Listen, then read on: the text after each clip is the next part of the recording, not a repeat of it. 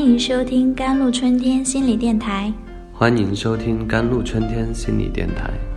这里是一片心灵的小世界，在这里修身养性。这里是一个心灵的加油站，在这里修复保养。我是今天的主播 Celine。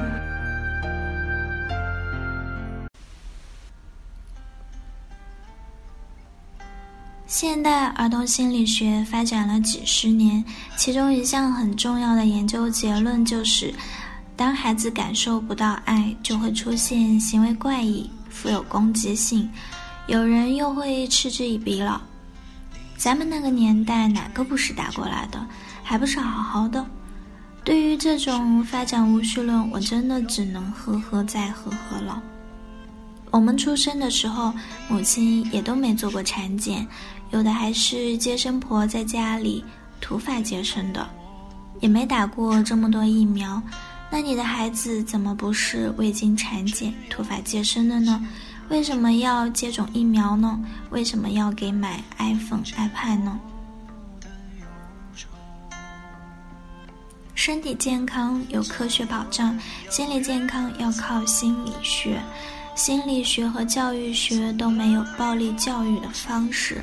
我们要的是培养孩子的健康的身体、健全的人格、强大的心理能力、足够的行为和情绪自控能力。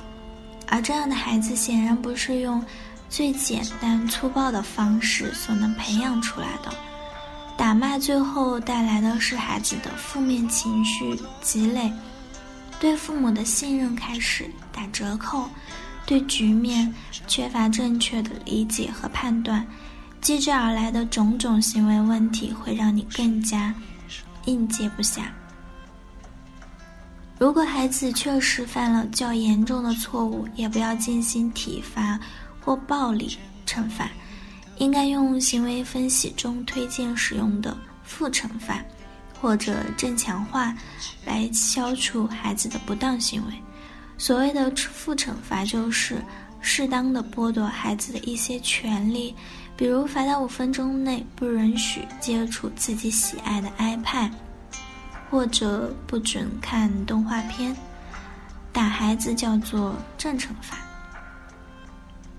当然，最好还是用正强化来消除孩子的负面行为，比如孩子在大人谈话时喜欢捣乱。当孩子一停止干扰就夸奖，大人谈话你不捣乱了真乖。直到你的夸奖让孩子停止干扰为止。也许你不止一次打过孩子，却发现幼小的孩子依然依恋你，渴望和祈求你的爱。那应该只是幼小动物的本能，不是你继续施暴的理由。你没想到的是。孩子会从大人那儿模仿攻击行为，模仿父母解决问题的暴力方式。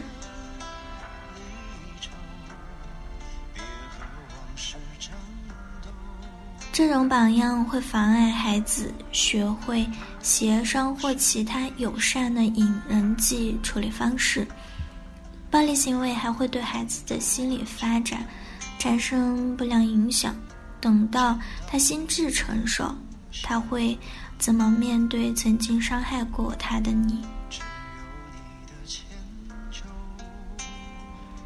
也许他能自我释然，但也许会由于阴影无法散去而不原谅你曾给予的情感伤害。等到翅膀硬了，就会迫不及待的扬长而去。这种心理阴影和。不健康的情绪甚至会影响他未来伴侣的选择以及他的一生。长期从事育儿工作的陈和老师有句话说：“让孩子有路可走。孩子在成长犯错是不可避免的，家长不可能要求自己的孩子处处守规矩，处处表现的完美。”家长看见孩子逾矩的行为，嗯，很容易抓狂。但是抓狂永远不能解决问题。如果你对孩子的思想、行为习惯了解甚少，甚至一无所知，那么他需要的父母的了解、支持和爱就无从谈起了。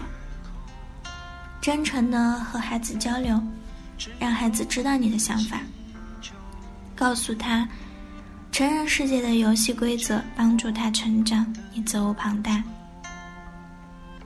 好了，以上就是今天的节目内容了。咨询请加微信 jlct 幺零零幺，或者关注微信公众号“甘露春天微课堂”，收听更多内容。感谢您的收听，我是 c e l i n e 我们下一期节目再见。